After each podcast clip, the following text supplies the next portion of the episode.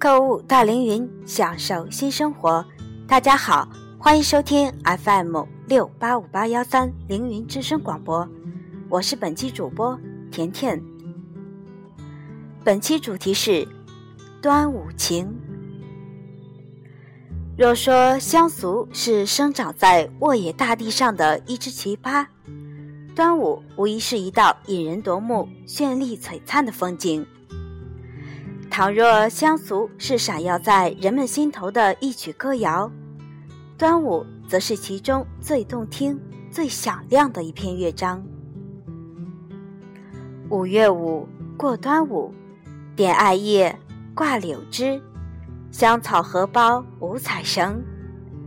歌谣像淙淙流淌的山泉，响亮、动听、绚烂、多彩。北极之门悄然打开，显露出温馨如昨、甜美似梦的一夜。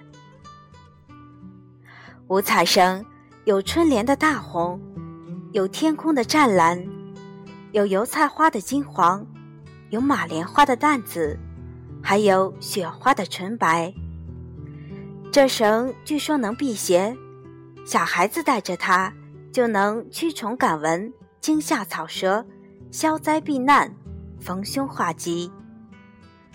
荷包，观之好看，闻之馨香，挂在家里是摆设，别在衣襟上是点缀。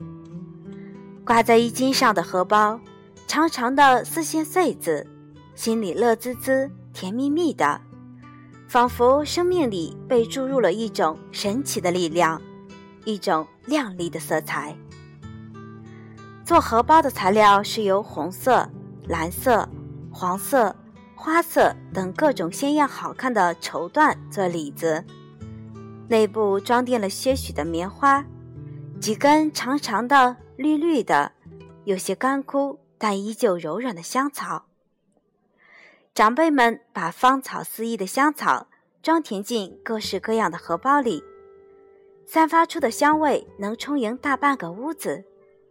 戴在小孩子的身上，走路时犹如香袋一般，随风发出股股幽香。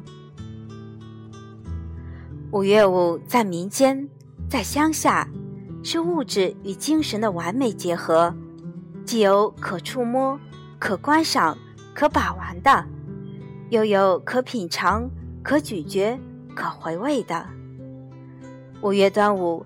不仅仅是对伟大诗人屈原的一次深切怀念，爱国情怀的一次集体庄重温习，更是一次精神的舒展与张扬，一次心灵的释放与拓展，一次灵魂的慰藉与寄托。